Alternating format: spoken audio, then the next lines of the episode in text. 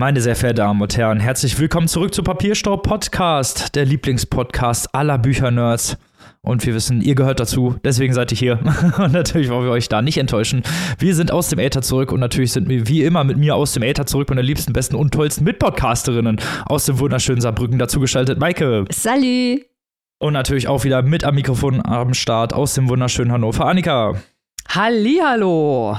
Und was wären wir ohne ihn? Den Mann aus Münster, Robin. Hallihallöchen. Ja, wir hatten es ja in den letzten Wochen schon häufiger mal erwähnt. Papierstau-Podcast braucht eure Unterstützung, damit wir hier jede Woche alle Literaturinfos raushauen können, die Literaturkritiken, die ihr so liebt. Und natürlich gehen da nochmal unsere Grüße raus an die liebste Steady-Community, an die beste Community dieser Welt, die uns mit Herz, Leidenschaft und finanziell unterstützt. Wie ihr da Mitglied werden könnt, das werden wir euch am Ende der Folge erklären, wie immer. Aber heute gehen diese Grüße auch an den D T V-Verlag, die uns mit folgender Werbeschalte unterstützen. Und zwar geht es um den neuen Podcast vom D T V-Verlag, Dora Heldt trifft, äh, ein Podcast der Bestsellerautorin Dora Heldt, der zusammen mit dem D T V-Verlag ja, erstellt wurde. Dora Heldts Romane und Krimis stehen regelmäßig auf den Bestsellerlisten und natürlich, wie der Titel sagt, trifft natürlich Dora Heldt auch Leute in ihrem Podcast. Und die Gäste sind bekannte Autorinnen und Autoren, aber auch Menschen, die sonst äh, zum Literaturbetrieb gehören, wie zum Beispiel SynchronsprecherInnen, SchreibtrainerInnen oder VerlagsmitarbeiterInnen. Außerdem gibt es hier immer einen Blick hinter die Kulisse des Literaturbetriebs. Das finde ich natürlich immer schön. Genau, also dieser Podcast versammelt ernste und heitere Themen. Es ist mal spannend, mal skurril, aber immer unterhaltsam. Und das Ganze ist auch sogar als Videopodcast auf dem D T V-YouTube-Kanal zu sehen. Also wenn ihr nicht nur hören, sondern auch dazu auch sehen wollt, schaltet mal ein. Und äh, ja, zu dieser großen Bandbreite von Themen und Gästen möchten wir jetzt mal einen ganz besonderen Gast herauspicken, nämlich den von der ganz aktuellen Show. Je nachdem, wann ihr unsere Show hier heute hört, dann Äh, wird es morgen oder heute oder auch schon veröffentlicht worden sein, nämlich am siebten Zwölften Am siebten Dezember erscheint die neueste Folge von Dora Heldt trifft. Und wen trifft Dora Heldt am siebten Zwölften? Eine Frau, die man vielleicht in erster Linie aus dem Internet kennt, da ist es wieder, aus den sozialen Medien, nämlich sie ist durch ihre Kunstfigur Conny from the Block bekannt geworden und hat jetzt auch ein Buch geschrieben. Also die Autorin dieser Kunstfigur, Figur, die selbst Beamtin im öffentlichen Dienst war und dort diese ganzen verschiedenen Charaktere immer sehr, sehr lustig und amüsant darstellt auf ihrem Instagram- und TikTok-Kanal, hat ihre Erfahrungen und diese, ja, diesen witzig-satirischen Blick jetzt auch in Buchform gegossen und wird dieses Buch in der Podcast-Folge Dora Heldt trifft vorstellen. Also als wir die Mail bekommen haben äh, und es hieß vom D T V-Verlag, bitte weist auf diese Folge hin, habe ich gesagt, wer zum Teufel ist Conny from the Block? Und da wurde ich gleich geschämt von Annika und Robin und die haben mir das sofort auf Instagram gezeigt und ich würde natürlich niemals Witze machen über Leute, die im öffentlichen Dienst arbeiten, aus Gründen, aber das ist wirklich so, so lustig, zumal diese kleinen Szenen, die von äh, Conny from the Block inszeniert werden, ja eigentlich ein Bild der deutschen Gesellschaft sind. sind. Das sind kleine Loriot-hafte Miniaturen, die die Absurditäten des Alltags in wohl jedem größeren Unternehmen darstellen. Also sehr spaßig. Danke D T V, dass ich jetzt auch Conny from the Block kenne.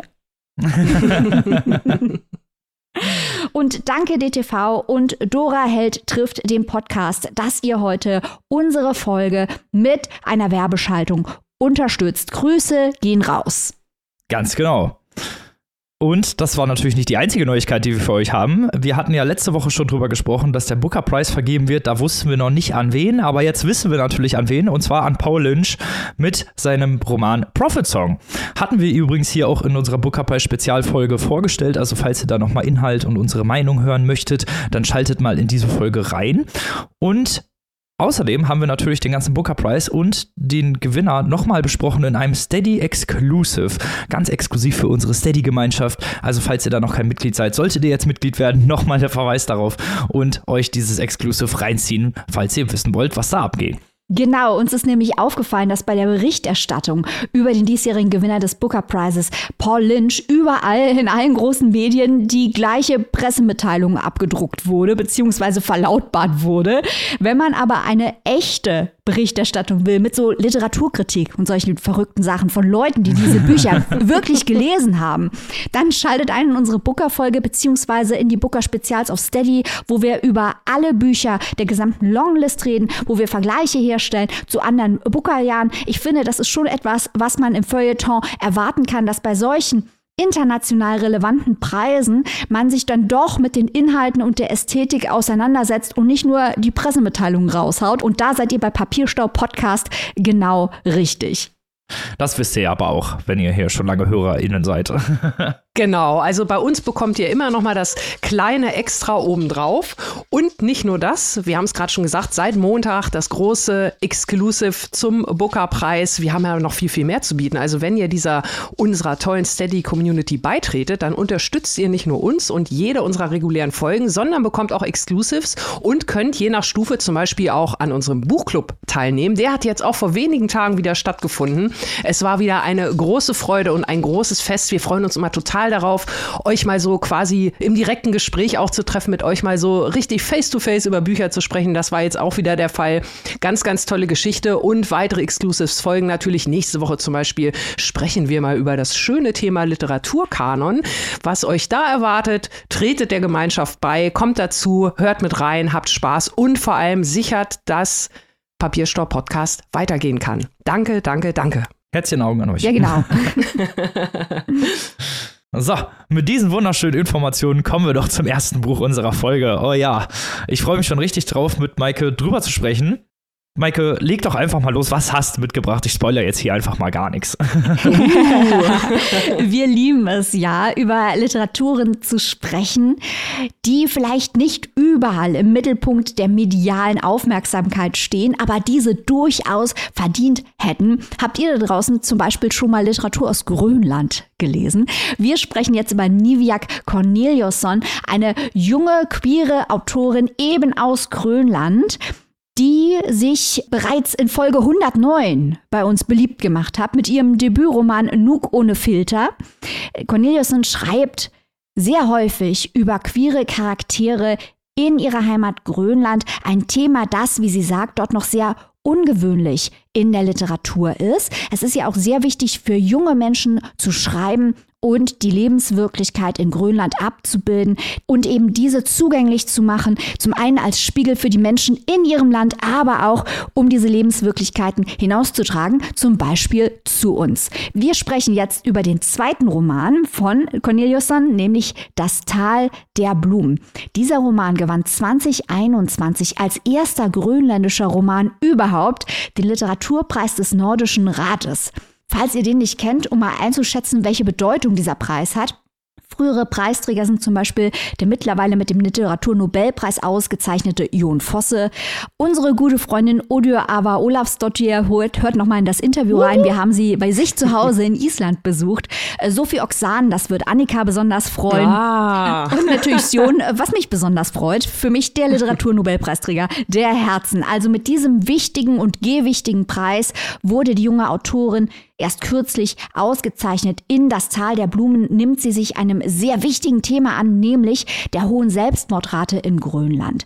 Korneliussen selbst ist Aktivistin und sagt, sie hat den Roman aus Wut geschrieben, denn Grönland hat eine der höchsten Selbstmordraten der Welt. Es ist dort die dritthäufigste Todesursache überhaupt und vor allem junge Menschen und die Dorfbevölkerung im Norden und Osten Grönlands sind betroffen. Das ist seit vierzig Jahren so und Korneliussen sagt, dass das System, das Gesundheitssystem, das staatliche System nicht ausreichend dagegen arbeitet zum Schutz der Bevölkerung. Als Ursachen wird Die, der rapide Übergang der äh, kolonial beeinflussten Gesellschaft, der inuitisch-traditionellen Lebensweise äh, in eine industrialisierte Ge- Gesellschaft häufig genannt. Da kommen dann soziale Probleme auf wie Alkoholismus, sexueller Missbrauch, Depression und Armut.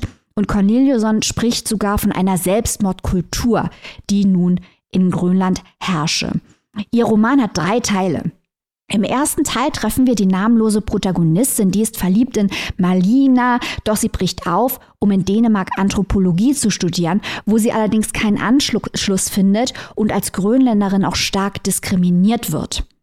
Im zweiten Teil reist die Protagonistin dann aus Dänemark zurück nach Ostgrönland, wo sich Malinas Cousine umgebracht hat, und sie möchte ihre geliebte Malina unterstützen und gemeinsam versuchen sie auch herauszufinden, was der Grund für diesen Suizid war. Im dritten Teil fliegt die Protagonistin zurück nach Dänemark und ringt selbst mit Suizidgedanken. Ziel von Korneliussen beim Schreiben dieses Romans war es, die Leute darüber zu bringen, über das Thema Suizid zu sprechen. Also wir haben ganz viele Untersuchungen, vorsichtige Tastbewegungen in die Gründe und auch emotionale Darstellungen, wie es im Kopf von Menschen aussieht, die mit dem Gedanken spielen, sich umzubringen. Die Kapitel sind immer wieder unterbrochen von Todesmeldungen und Auswirkungen auf die Hinterbliebenen von Menschen, die sich suizidiert haben. Das ist eine Art Countdown. Er startet mit fünfundvierzig und zählt dann rückwärts runter. Denn fünfundvierzig, das ist laut der grönländischen Polizei die Zahl der Menschen, die sich zweitausendneunzehn in Grönland umgebracht haben. Und einer dieser Menschen war ein enger Freund der Autorin. Viele Themen, die hier verarbeitet werden, stellen die gegenwärtige grönländische Gesellschaft allgemein dar. Also wir erfahren viel über Diskriminierung durch Homophobie. Auch eine Person kommt äh, vor im Buch, die sich wegen dieser Diskriminierung umbringt. Wir erfahren viel über familiäre Strukturen in der indigenen Lebensweise, wie stark Grönland als beengend wahrgenommen werden kann von jungen Menschen. Das war auch schon ein großes Thema in Nuuk ohne Filter. Wir sehen viele Beispiele dafür, wie Menschen, die mit Suizidgedanken ringen, keine Hilfe finden. Sie werden von Ärzten fortgeschickt, sie werden nicht verstanden. Es ist ein Tabu, darüber zu sprechen. Und auch die Erzählerin selbst wächst auf, wohl wie die Autorin, in einer Gesellschaft, wo Selbstmord fast selbstverständlich zum Leben gehört. Dieses Buch hat auch, und da finde ich es auch wieder traurig, dass Annika nicht mitgelesen hat, viele sehr explizite Sexszenen. Das interessiert uns ja immer, weil Sex kann man gut oder schlecht schreiben. Ich fand, das war hier gut geschrieben. Müssen wir gleich mal schauen, was Robin dazu sagt. Ich muss sagen, ich war sehr beeindruckt von diesem Buch. Nicht nur, weil es das wichtige Thema, da machen wir uns ja gerne auch immer ein bisschen drüber lustig, wenn Literatur, Stichwort Mitkalt, die eigene Mittelmäßigkeit mit dem, aber es ist doch ein wichtiges Thema verteidigt. Nein, das hier kann auch ästhetisch wirklich überzeugen, da es eben in sehr poetischen Bildern von Entfremdung spricht. Und auch aus Sicht der Person, die diese Entfremdung empfindet und rational nicht erklären kann. Sie existiert sehr stark, ist sehr gegenwärtig in ihren Entscheidungen, aber die Person selbst kann sich nicht ihre Gefühle erklären und sie einordnen, was natürlich zu noch größerer ja, Wut auf die eigene Person führt und einer noch größeren Verlorenheit, die von außen nicht abgefangen werden kann. Und diese Spirale äh, in dieser Selbstmordkultur zu leben und auch das alles zu durchleben, die verschiedenen Arten der Trauer, die auch hier dargestellt werden, mit der man irgendwie umgehen muss, das hat mich sehr interessiert. Das fand ich sehr, sehr spannend. Ein weiteres großartiges Buch von Niviaq Korneliussen. Überrascht mich überhaupt nicht, dass es hier vom Nordischen Rat ausgezeichnet wurde. Robin, wie hast du dieses Buch gelesen? Ich kann dir da in allen Punkten nur recht geben. Ein wirklich sehr, sehr schönes Buch. Sehr traurig auch. Ich finde, es hat die Emotionen, die gezeigt werden sollten, sehr, sehr gut evoziert. Also man hat ja, ist, man ist ja die ganze Zeit bei der Protagonistin sehr nah an der Protagonistin. Es gibt sehr viele Umgebungsbeschreibungen, die aber häufig auch dazu dienen, um emotionale Lagen wiederzugeben. Es wird ja auch viel mit Farbkompositionen gearbeitet. Sowas mag ich ja immer ganz gerne, ne? wenn, wenn das so die Innenwelt widerspiegelt. Das hat mir sehr gut gefallen. Ich mochte die Die Dynamiken untereinander, die hat mir, das hat mir auch sehr gut gefallen, weil die Beziehung auch zu Malina ist ja recht interessant gestaltet, weil es ist ja eigentlich ihre große Liebe. Sie sagt auch, sie ist aus, äh, ja, über meiner Liga, also die Protagonistin sagt das. Und äh, später sieht man aber auch, wie sich die, die, die Beziehungsdynamik verschiebt innerhalb äh, dieser, dieser beiden Personen. Vor allem, weil Malina auch äh, sehr obsessiv ist, um ja mehr über den Tod ihrer Cousine herauszufinden. Man kann das auch verstehen, aber auch diese ganzen Zwiste und auch so dieses Zerreiben der Protagonistin so ein bisschen zwischen den Fronten, die ja auch äh, mit der Mutter viel kommuniziert und die ja so ein bisschen dazwischen aufgerieben wird, weil einige wollen einfach nur ihre Ruhe haben. Ihre Freundin ist da, da so sehr, sehr tief drin. Äh, das hat mir gut gefallen. Und äh, was mir auch sehr gut gefallen hat, ist diese äh, doch sehr starke Anklage an das System, was ja nicht funktioniert. Also die haben, in Grönland gibt es diese sehr hohe Selbstmordrate, aber es gibt gibt kaum Psychologen, die dafür geschult sind, es gibt kaum Einrichtungen, die in irgendeiner Weise die Jugendlichen, die jungen Menschen unterstützen, die vor allem ja auch von Suizid betroffen sind, und auch generell kennt da ja jeder eigentlich jemanden, der sich umgebracht hat. Also jeder, jedes Mal, wenn sich da jemand umbringt oder jedes Mal, wenn da irgendwas passiert, werden sofort wieder Geschichten von anderen Leuten zurückerlebt sozusagen, die auch schon einen Suizid in der Familie oder in einem Freundeskreis hatten oder so. Also das ist doch schon ein sehr strukturelles Problem, und ich finde, das war sehr, sehr gut abgebildet, ohne da jetzt mit, zu sehr mit dem Holzhammer irgendwie drauf zu hauen, und das ist ja auch immer was Gutes. Ja, das stimmt. Und häufig dachte ich auch, dass einige Problemlagen, die dort dargestellt werden, in, in Deutschland ganz vergleichbar sind. Also wer mhm. in Deutschland versucht, einen Termin beim Psychologen zu bekommen, äh, dem kann ich nur ganz viel Glück wünschen. Und das scheint in, in Grönland genauso zu sein. Dann äh, diese Verweise immer, ja, ruf bei der Hotline an, du kannst mich immer anrufen. Da kann man natürlich doch nicht wirklich immer anrufen, weil diese Menschen, die dort arbeiten, das ist deren Job, die haben auch noch ein Leben, vollkommen gerechtfertigt. Ähm, aber auch der Arzt, die dann äh, die Patienten eben wegschicken und nicht genau wissen, was sie mit diesen Menschen anfangen sollen. Oder einmal wird die Protagonistin von der Polizei aufgegriffen und sagt, ich brauche Hilfe, bring mich in die Psychiatrie. Und sie bringen sie nach einem Selbstmordversuch in die Ausnüchterungszelle. All diese, diese Dinge, das ist sehr, sehr eindrücklich. Vor allem, weil das Erleben der Außenwelt mit der Innenwelt eine so große Diskrepanz aufweist, sodass man diese mhm. Entfremdung auch so gut nachvollziehen kann. Mir hat es auch gut gefallen mit den Bildern aus der Natur, mit dem titelgebenden Tal der Blumen und den Raben, die immer wieder auftauchen. Und äh, an einer Stelle gibt es auch eine Person, da habe ich mich gefragt, ob die echt ist oder ob sie die innere Stimme ist. Im letzten äh, Drittel, also ist diese Person, die sie am Anfang des Buches kennenlernt und ganz am Ende im letzten Drittel ihr quasi sagt, du hast keine Familie, du hast keine Heimat, Grönland ist dem Untergang geweiht, und sie quasi fast hineinredet in diesen Selbstmord. Man hat das Gefühl, mhm. dass die externalisierte innere Stimme, die für die Zerstörung steht. Hast du es auch so gelesen? Hatte ich auch so gelesen, dass das spielt ja sowieso sehr stark auch mit diesen, mit diesen Bildern, mit diesem Berg, wo sie dann in dieses Tal kommt, und dann ist dieser riesige Berg, und mh, ist es ja auch irgendwie so eine Manifestation der Innenwelt, ne? Mhm. Das ist ja die ganze Zeit so, dass ganz viele, ganz viele Beschreibungen oder ganz viele Orte auch so ein bisschen die Innenwelt manifestieren, die die Protagonistin selber spürt, oder zumindest die Sachen, die uns erzählt werden. Das muss man ja auch wieder sagen. Es ist ja auch so, ähm, ein bisschen Framing hat man dann manchmal das Gefühl, und das fand ich aber eigentlich ganz spannend, auch weil man dann Motive oder ähm, auch bestimmte Situationen hinterfragt, und ich mag das ja, wenn Bücher nicht ganz so geradlinig sind und man so ein bisschen selber mitarbeiten muss, und ich glaube, das, äh, also was heißt, ich glaube, das hat das Buch auf jeden Fall gemacht, und das finde ich, ist eine schöne Sache. Ja, ich finde, es ist auch eins dieser Bücher, die einem sehr viel beibringen über soziale Probleme in einem Land, mit dem wir beide, kann ich glaube ich sagen, uns nicht besonders mhm. gut auskennen.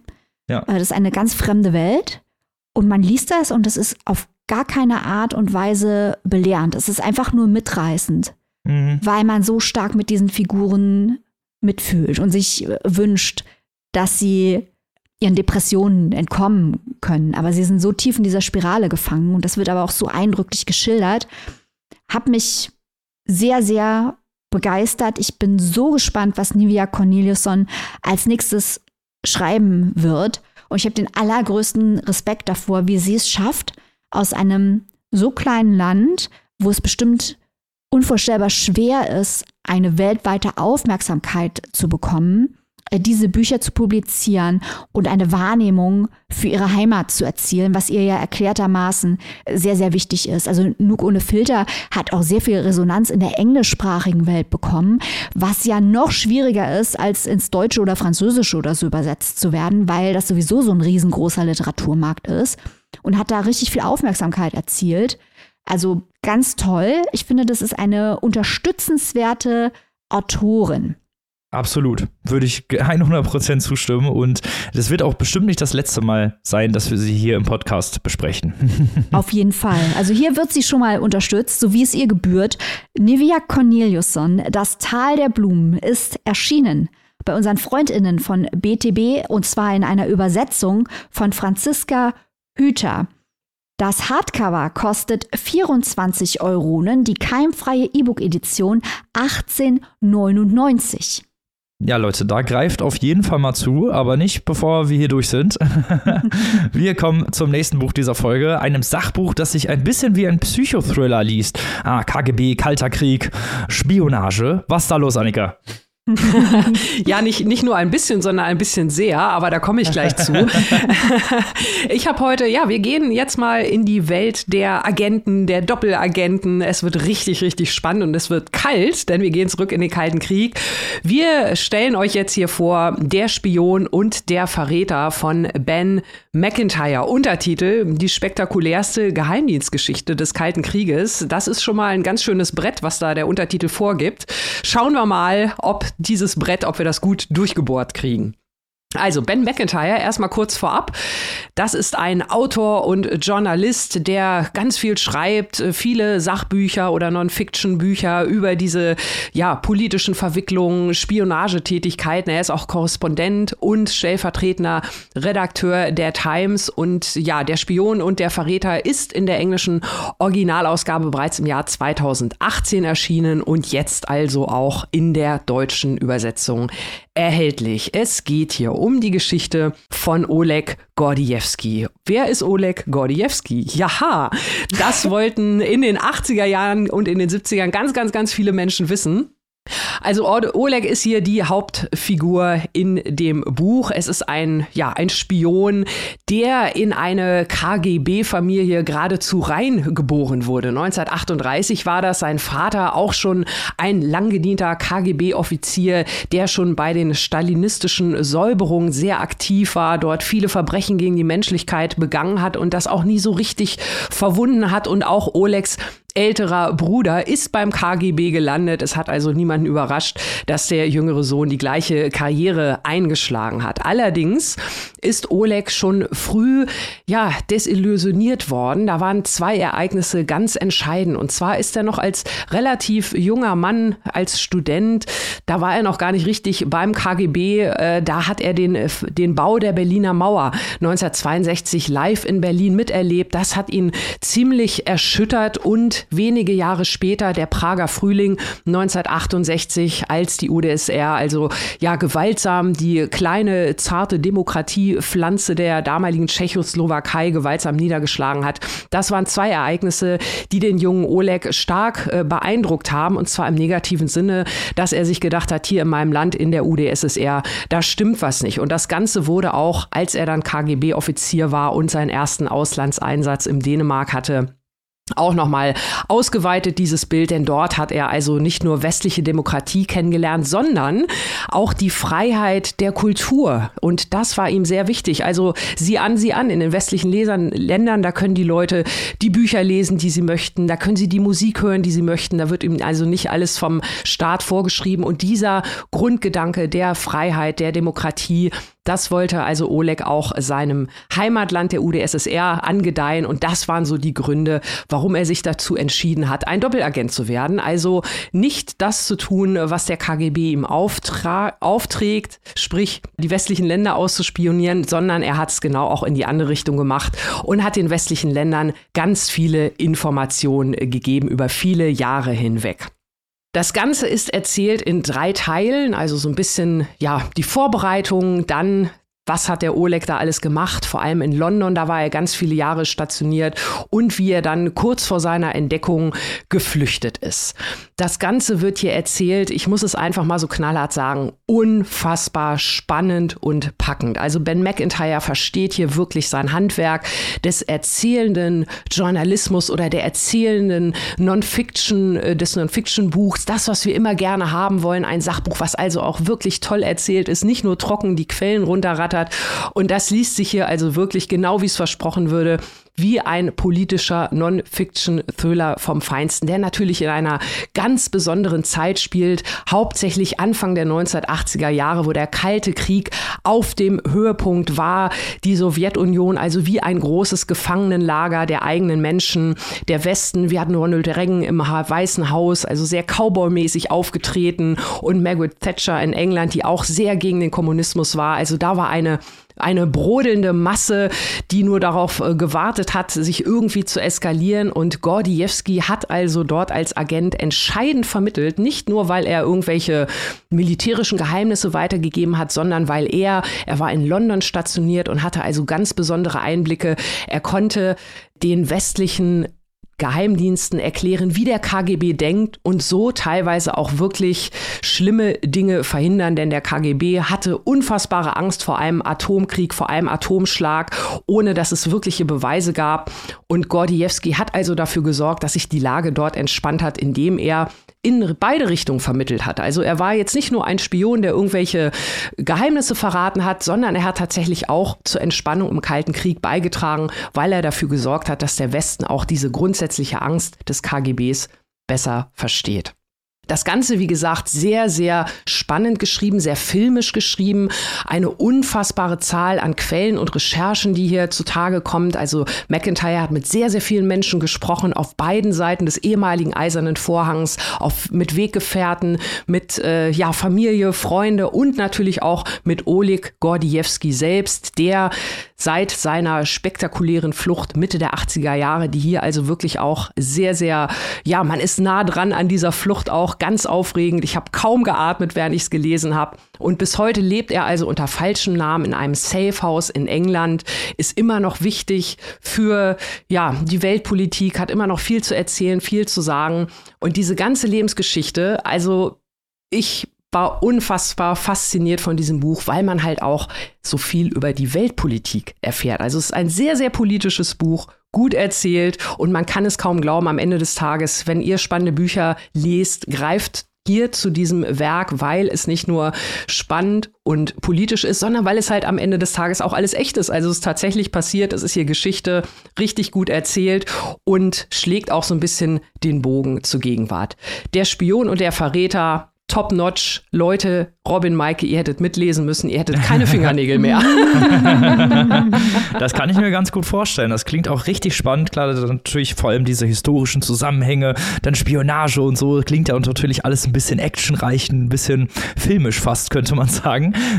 Eine Frage hätte ich da. Wird denn äh, Oleg auch kritisch beleuchtet als Person? Äh, ja, auf jeden Fall, weil ähm, er ist ja, also er hat ja schon die Kritik so ein bisschen in sich. Ähm, er hat ja nicht nur seinem Land und seinen Kollegen und Kolleginnen und Vorgesetzten etwas vorgespielt, sondern auch seiner eigenen Familie. Also auch, er war zweimal verheiratet, er hat Kinder, auch seine Frau und seine Töchter wussten ja nichts von seinem geheimen Doppelleben. Und äh, auch diese ja, Entscheidung, die er da trifft, auch als es um seine Flucht geht, nehme ich die Familie mit oder nicht, das sind natürlich Entscheidungen, die äh, ja, vielleicht jeder ein bisschen anders treffen würde. Er legt sie auch da und erklärt sie auch. Und er hat natürlich auch viel Reue, was das angeht, weil seine Ehe letzten Endes auch an teilweise diesen Entscheidungen zerbrochen ist, weil die Frage natürlich ist, wie sehr vertraut man jemandem, wie sehr kann man jemandem so ein Geheimnis anvertrauen. Und äh, insofern, es ist bei diesem Buch ganz interessant, ich habe es ja eingangs gesagt, die deutsche Ausgabe erscheint jetzt fünf Jahre nach der Originalausgabe. In, in dem englischsprachigen Raum gibt es mittlerweile eine Neuauflage, da ist auch ein Nachwort mit drin, das ist hier im Deutschen auch mit drin, mit den Reaktionen auf die erste Ausgabe. Und da wird natürlich auch nochmal so einiges kritisch beleuchtet. Da haben sich einige Stimmen zu Wort gemeldet, hm, wir haben das ein bisschen anders interpretiert und so. Also jetzt nicht unbedingt, dass da Zweifel gesät werden, aber das gibt dem Ganzen nochmal so ein rundes Ding. Also natürlich ist Oleg äh, der Kämpfer für die Demokratie. Auf jeden Fall steht er auf der Seite der in Anführungszeichen Guten, aber es wird auch kritisch beleuchtet, welche Auswirkungen vor allem auch seine Entscheidung auf der Person persönlichen Ebene für ihn haben. Also das wird da nicht unter den Teppich gekehrt, sondern das ist auch also ja schon äh, nicht ganz so leicht, sage ich mal, wenn man sein ganzes Leben lang allen Leuten irgendwie immer was vorspielt. Und diese Einsamkeit, die wird auch sehr gut beleuchtet, die natürlich dann das Endergebnis von so einem Leben ist. Ja, die Frage ist natürlich, wie viel Mitleid muss man mit so jemandem ja. haben, wenn der ein, also einsam ist. Wir haben das ja jetzt gerade sehr breit erlebt, äh, wie die Welt damit ringt, Menschen, deren Leben schwer in Schwarz und Weiß darzustellen ist, ähm, gerecht zu werden beim Tod von Henry Kissinger. Mhm. Wie wird hier mit den vielen widersprüchlichen, schwierigen, um nicht gleich zu sagen problematischen Charakteren, die du eben auch schon in der Zusammenfassung angesprochen hast, die da im Kalten Krieg mitgemischt haben, insbesondere natürlich mit Oleg selbst, verfahren? Also wird mit denen auch ins Gericht gegangen? Ja, ja, ja, ja, ja, auf jeden Fall. Also das meinte ich ja vorhin, äh, dass es zum einen diese, diese moralischen ähm, Auswirkungen dieser Entscheidung, die werden hier wirklich sehr schön aufgefächert und es wird aber auch so ein bisschen gegenübergestellt, ich sag mal so der Antrieb. Mhm. Also bei Oleg ist es natürlich, das hatte ich ja gesagt, diese, dieser Wunsch, äh, irgendwie Demokratie auch in, in kommunistische Länder zu bringen oder überhaupt, ne, den Leuten erstmal zu zeigen, was sie überhaupt Phase. Also er hat einen, einen sehr, sehr eigenen Antrieb. Es werden aber hier auch noch andere Persönlichkeiten vorgestellt. Also zum Beispiel Aldous Ames, ein Spion der C I A, der letzten Endes auch dafür gesorgt hat, dass Oleg und unfassbar viele andere Spione enttarnt wurden.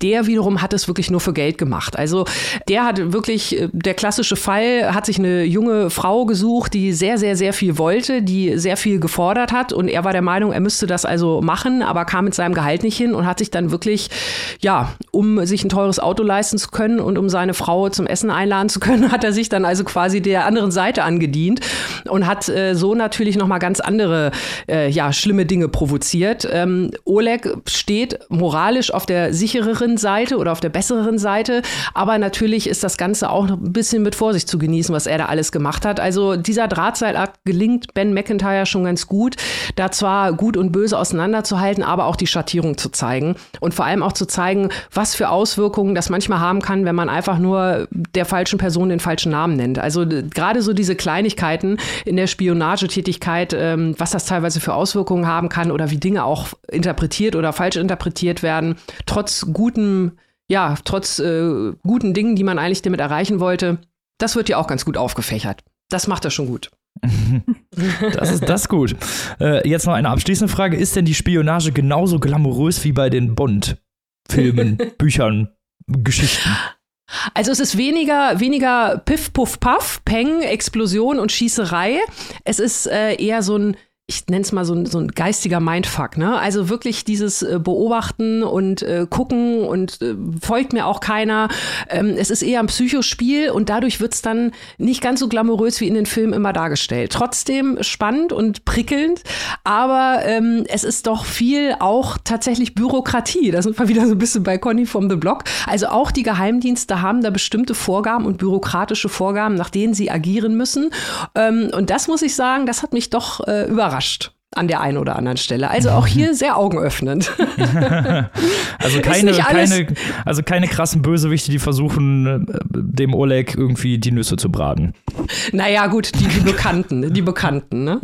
Und vielleicht. Vielleicht äh, eine kurze Sache noch zum Abschluss. Es zieht sich ja bis heute hin, weil als er damals enttarnt wurde, mussten natürlich ganz viele Leute gehen oder wurden zurückgestuft. Und einer von den K G B-Offizieren, die damals zurückgestuft wurden, war ein gewisser Wladimir Putin. Oh. Deswegen ist oh. ja, ja, ja. Deswegen ist Oleg bis heute, wie gesagt, im Safehouse. Wir wissen ja alle, hm, was da eventuell passieren könnte. Also äh, keeping Oleg safe ist bis heute ganz, ganz wichtig.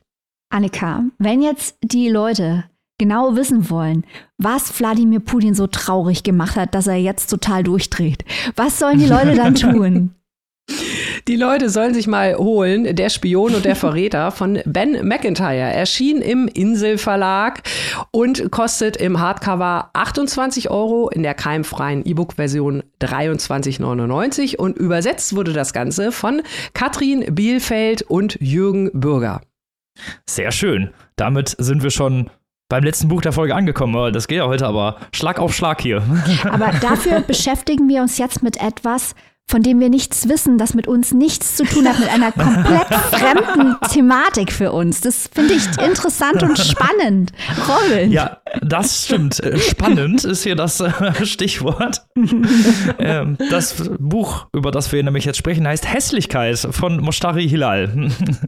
Ein Buch, das sich in essayistischer Form mit dem titelgebenden Thema Hässlichkeit, dessen Ursprüngen, historischen Zusammenhängen und heutigen Auswirkungen beschäftigt. Erstmal zur Autorin selbst. Moshtari Hilal ist Künstlerin, das lässt sich auch bei einigen Bildern im Buch gut erkennen, Kuratorin und Autorin. Sie studierte Islamwissenschaften mit Schwerpunkt auf Gender- und dekoloniale Studien. Zudem ist sie Mitbegründerin des Kollektivs Afghan Visual Arts and History. Ja, das Buch. Das Buch fängt damit an, Merkmale des Hässlichen zu beschreiben, die vor allem, aber nicht nur für Frauen gelten, wie zum Beispiel haarige Arme und Beine, Gesicht, Hakennasen, abstehende Augen, schiefe Zähne oder zu große und zu kleine Ohren. Diese Merkmale sind der große Kontrast zu dem, was wir als Gesellschaft als Schönheit definieren. Diese Bilder wurden bereits in klassischen Kunstwerken manifestiert, wie zum Beispiel der David von Michelangelo, und sind auch mehrere hundert Jahre später mit kleinen Abwandlungen existent. Damit einhergehend werden Menschen, die die diesen äh, indoktrinen Körperbildern nicht entsprechen oder ihnen zuwiderlaufen, von der Gesellschaft diskriminiert, ausgeschlossen oder sogar mit Strafen belegt.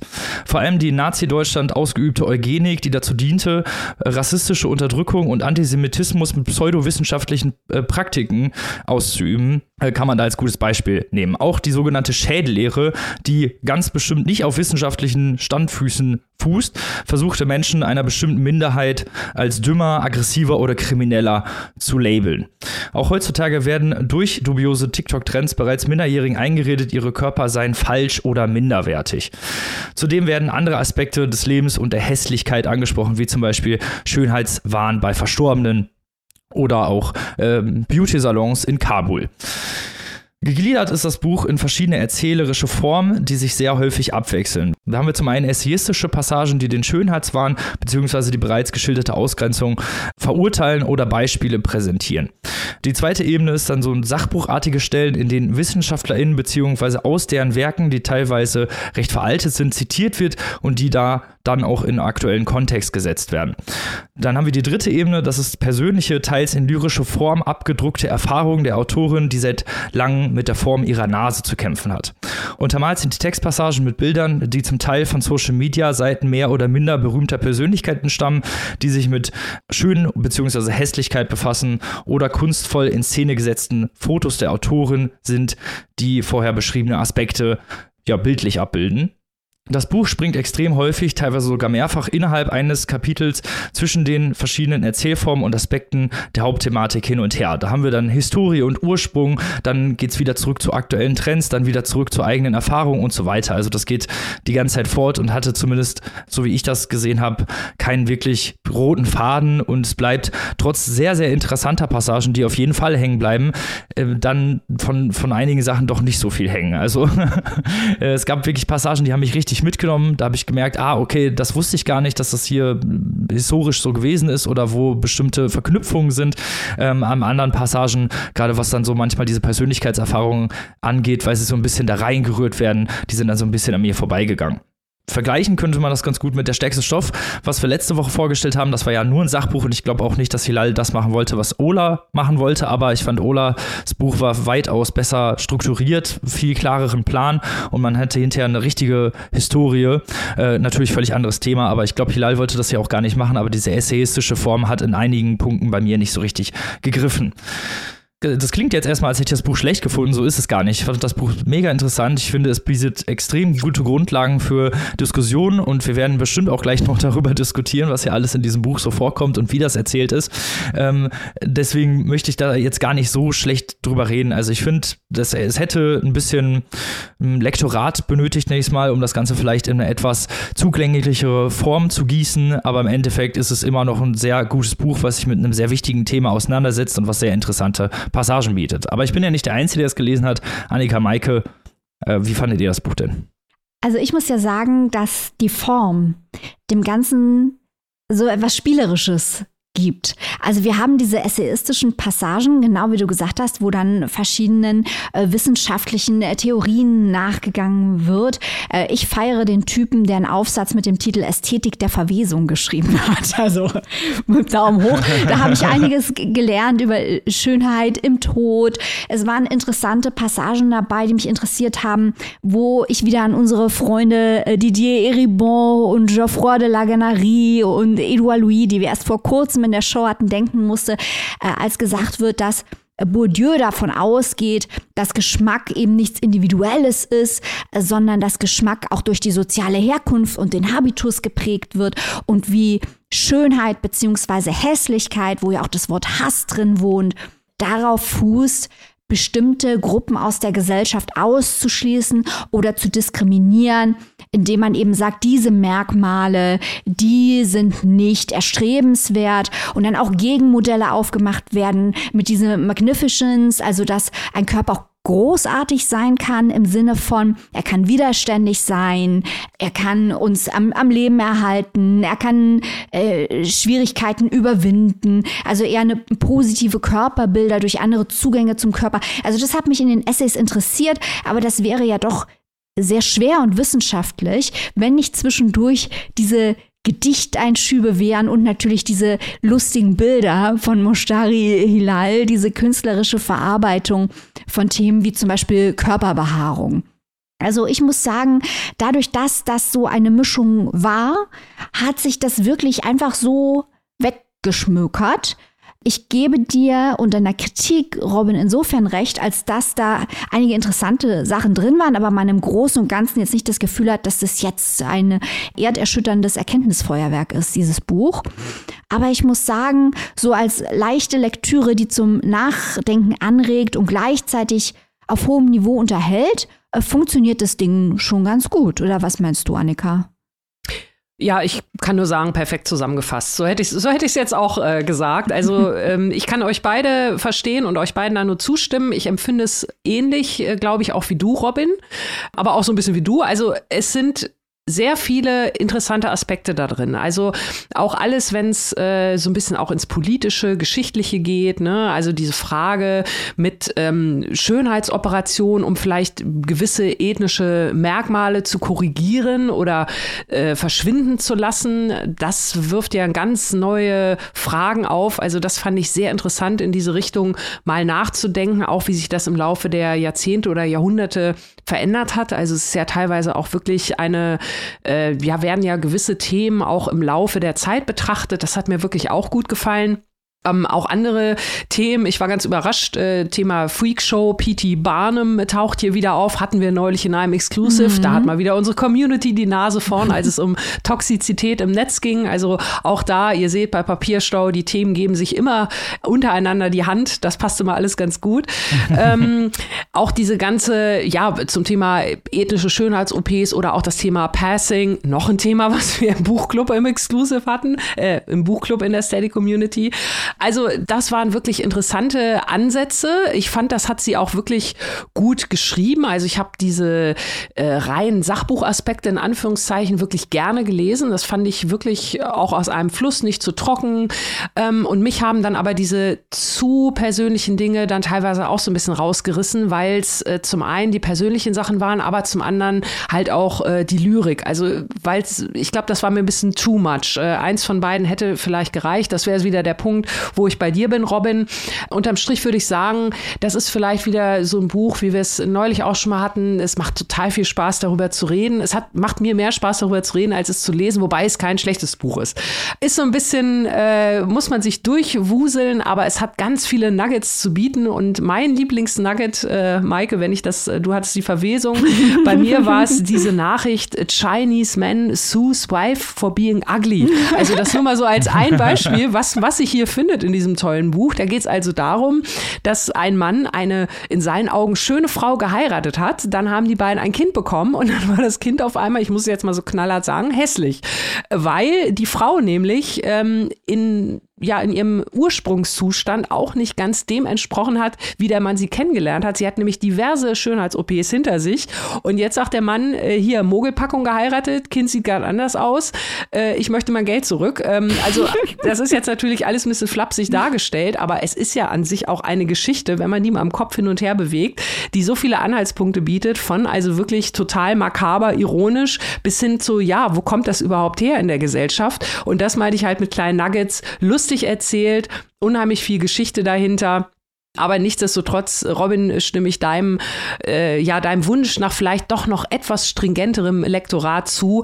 Aber wenn man es so mag, auch gerade mit der Lyrik, ist vielleicht auch nicht unbedingt so meins, dann Daumen hoch und grundsätzlich ein Sachbuch. Ich finde es auch gut, dass sich ein Buch mal diesem Thema widmet, ne? Weil hässlich ist schnell gesagt, das Wort, aber was auch da wieder hintersteckt, welche Bestrebungen teilweise auch von Menschen, die andere unterdrücken wollen. Also gut zusammengestellt und bietet viele Aspekte zum Thema, gerade gerade auch aus gesellschaftlicher Sicht. Ja, da kann ich euch beiden nur zustimmen. Also, um jetzt hier mal meinen Lieblingsnugget rauszuholen, während oh. jetzt hier alle, Maike hat Verwesung. Das muss ich mir jetzt die nächsten paar Monate anhören. Annika von Chinese Man Sues His Wife for Being Ugly. Gut, übrigens gab es davon mal eine Renaissance von dieser Geschichte. Das ist ja eine, eine urbane Legende übrigens. Das stimmt ja gar nicht. Da gab es nämlich ein Foto. Ja, das ist richtig. Da gab es eine Renaissance, weil da gab es nämlich ein Foto in einem koreanischen Magazin, war das abgedruckt. Und da wurde es nämlich auch verbreitet und wurde drunter geschrieben, ah, guck mal, die Kinder sind äh, entsprechend nicht dem Schönheitsideal. Frau und Mann sind total hübsch. Und die wurden jahrelang, die, die Schauspieler, die diese Leute da gespielt haben oder die dieses Foto gemacht haben, ja, beleidigt. Denen wurde hinterhergelaufen, denen wurden Drohungen geschrieben und so weiter und so fort, obwohl das eben, wie gesagt, nur eine Werbekampagne war. Also das sind schon sehr krasse Auswüchse, die da rauskommen. Meine, jetzt mal zu meinem Lieblingsnugget, ich fand das interessant, ähm, die Passage über Gillette. Dass Gillette mit sehr aggressivem Marketing eigentlich eigenhändig dafür verantwortlich ist, dass heute als Schönheitsideal glatte Arme und Beine vor allem an Frauenkörpern gelten und dass die äh, ja, sich historische Begebenheiten zu äh, ja, genommen haben, um, um diese Doktrin auszuspielen und dass das bis heute nachwirkt. Also, dass halt eine Firma im Alleingang mit aggressivem Marketing fast dafür verantwortlich ist, das ist auch schon, fand ich, eine interessante Geschichte. Ja, ich fand auch interessant, wie hier die Schönheit, also es ist ein sehr, sehr schmales Büchlein, aber Schönheit kann man ja auch positiv besetzen. Hier wird es stark problematisiert und Schönheit wird viel aus dem Blickwinkel der Kontrolle gesehen. Mhm. Wer entscheidet, was schön ist und wer soll damit warum kontrolliert werden? Wir kennen das aus der klassischen Erzähltheorie. Wer framet die Geschichte? Wer verbreitet die Geschichte? Es ist eine Form der Kontrolle darüber, dass man ein bestimmtes erzählerisches Framing schafft, darüber, wer schön sein darf, wer schön sein kann, was man dafür tun muss, wie du gerade angesprochen hast, Robin, was man dafür kaufen muss, ist ja auch ganz mhm. wichtig, der kapitalistische Aspekt. Aber ich freue mich bald auch mal, möchte ich zum Abschluss noch sagen, was äh, darüber zu reden, äh, zu lesen, wie, wie erbaulich auch die Schönheit sein kann. Da ist schon ein neues Buch von unserem guten Freund Doktor Eckart Nickel angekündigt. Vom Schön unterwegs zu einer neuen Ästhetik. Äh, da freue ich mich schon drauf. Kann man ja schon mal ein bisschen hier den Hype-Train losfahren lassen. Ohne Scheiß, ne? ohne Scheiß. Muss man früh mit anfangen. Wenn ihr jetzt aber sagt, oh, das Buch von äh, Moshtari Hilal klingt aber interessant, dann könnt ihr euch das besorgen. Hässlichkeit heißt es, beim Hansa Verlag für dreiundzwanzig Euro in der Hardcover-Variante und sechzehn Euro neunundneunzig als digitale Version. Und jetzt sind wir am traurigsten Teil der Sendung angekommen, und zwar dem Ende. Oh. oh. Ja, alle mhm. schönen Dinge müssen mal vorbeigehen, auch leider Papierstau-Podcast. Aber wenn ihr jetzt sagt, ah, ich mag die drei Nasen total gerne, ich würde die gerne mal finanziell unterstützen, da würden wir uns natürlich sehr drüber freuen. Ihr finanziert dann nämlich jede Folge, die ihr öffentlich hören könnt, die nicht in der Steady-Community ist. Also alles, was wir produzieren, das finanziert ihr, äh, wenn ihr uns Geld gebt. Und das könnt ihr, wenn ihr sagt, ich möchte kein Abo abschließen, ich bin ein Outlaw, ich bin Gangster, äh, dann könnt ihr uns natürlich einfach so einen Obolus überweisen. Die Informationen dazu findet ihr auf unserer Website w w w punkt papierstau podcast punkt d e. In so einer kleinen Spalte rechts findet ihr unser PayPal-Konto beziehungsweise einen Link dazu und unsere Bankdaten. Wenn wir schon bei unserer Steady-Community sind, wir möchten heute einem Mitglied ganz besonders danken, und zwar Mariam Anni. Vielen Dank, dass du uns unterstützt. Küsschen! Und natürlich auch ein kleiner Hinweis, ihr könnt unsere Mitgliedschaften auch verschenken. Das heißt, ihr könnt einfach ein Abo abschließen, ihr könnt das jemandem per Mail senden und dann könnt ihr diesem Büchernerd ein ganzes Jahr äh, Papierstau-Podcast Sonderinhalte schenken. Genau, und dann denkt diese Person nach einem Weihnachtsgeschenk jede Woche an euch, wenn unsere Sonderinhalte ins Postfach flattern. Wie großartig ist das denn bitte? Aber wir wollen natürlich auch nicht vergessen, hier jetzt noch einmal dem D T V-Verlag zu danken, der die heutige Folge präsentiert als Folgensponsor. Vielen Dank dafür. Denkt dran, Dora Heldt trifft, der Podcast der Bestseller-Autorin Dora Heldt zusammen mit dem D T V-Verlag. Den könnt ihr anhören. Und zwar am siebten zwölften mit einer Folge mit Conny from the Block. Äh, vielen lieben Dank dem D T V-Verlag. Damit verabschieden wir uns jetzt einfach mal direkt in den Äther. Liebe Leute, bis nächste Woche. Wir sind natürlich wieder am Start mit drei tollen Neuerscheinungen. Bis dahin, gehabt euch wohl, lest was Gutes und bleibt bitte gesund.